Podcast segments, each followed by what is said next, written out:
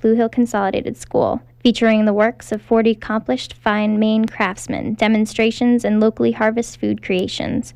Pictures and more information are available at bluehillfinecraftshow.com.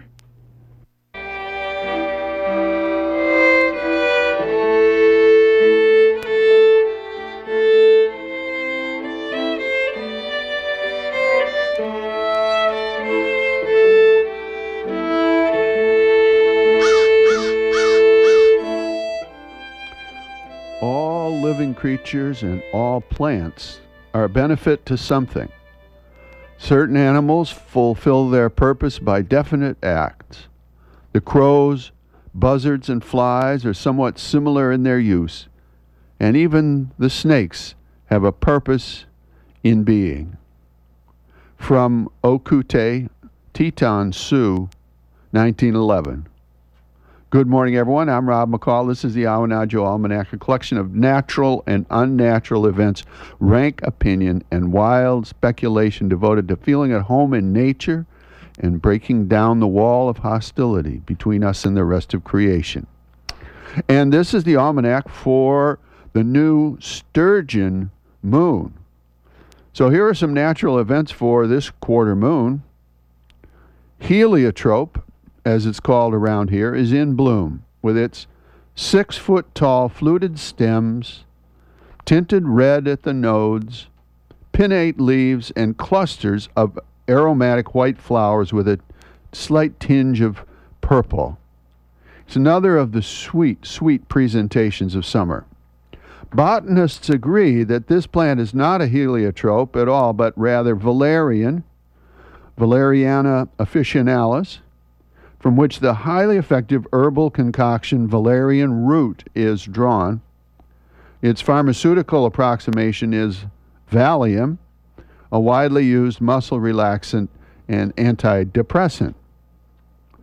With no knowledge of either the herbal or the pharmaceutical applications of this stately plant, it seems to your commentator that the sinfully rich aroma alone confers an intoxicating sense of joy and well being, to the point that I begin to feel a little bit guilty just walking near a stand of this plant. I find myself stooping down surreptitiously and inhaling forcefully, then looking around to see if anyone has noticed. Soon I'm losing my train of thought, staring at the bright summer sky and feeling the day's plans slipping away while I'm hypnotized by the voluptuous odor, the healing balm of summer. Perhaps to compensate for this pleasure, Mother Nature is presenting us with hordes of earwigs. These flat, red brown nocturnal creatures, some nearly an inch long, with an elongated abdomen ended with a pair of fierce, crescent shaped pincers. Well, they look a little like a large ant designed by, say, Salvador Dali or Stephen King. And when we move anything outdoors, the earwigs come pouring out in droves. I swore for many years that uh, earwigs did not bite or sting, and that conviction ended abruptly not too long ago when one got under my clothing and gave me a couple of good pinches in uh, hidden places. So, yes, they infest our houses and yards. Yes, they move fast. Yes, they act like cockroaches. Yes, they pinch. They swarm in hordes. They leave dusty droppings and a foul odor. But they also have their holy purpose for being here and their essential job to do, even if we haven't the faintest idea what it is. Further, they are only with us for a brief two months, and most wonderful of all, we have it on very good report that, unlike other social insects, and unlike even some human beings for that matter, earwigs care for their young. That's right. The female guards the eggs, watches over them until they are hatched, and until they are big and nasty enough to fend for themselves. So you have to admire them for that.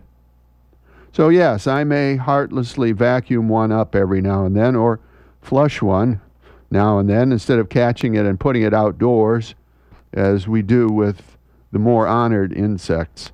But I can't bring myself to squash them, no matter where they appear. Call me sentimental if you like, or squeamish.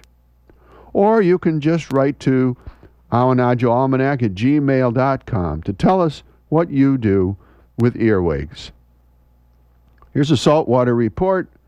Eider ducklings are scurrying about under the watchful eye of their mothers.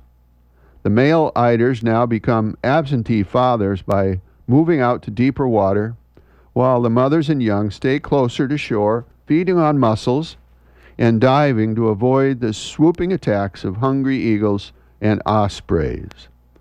Young harbor seals are growing fast and turning from their infant blonde and spotted coloration to a darker, sleeker brown. On the gravel shore at our camp on Cobscook Bay, I found the forlorn cranium of an unfortunate infant seal with the soft folds of its brain molded on the inside of the skull, where the wisdom of the great waters was once cradled. And finally, here's a seed pod for you to carry around with you this week from John Muir. Nature's object in making animals and plants might possibly be first the happiness of each one of them, not the creation of all for the happiness of one. Why should man value himself as more than a small part of the one great unit of creation. And what creature of all that the Lord has taken the pains to make is not essential to the completeness of that unit, the cosmos? The universe would be incomplete without man, but it would also be incomplete without the smallest creature that dwells beyond our conceitful eyes and knowledge.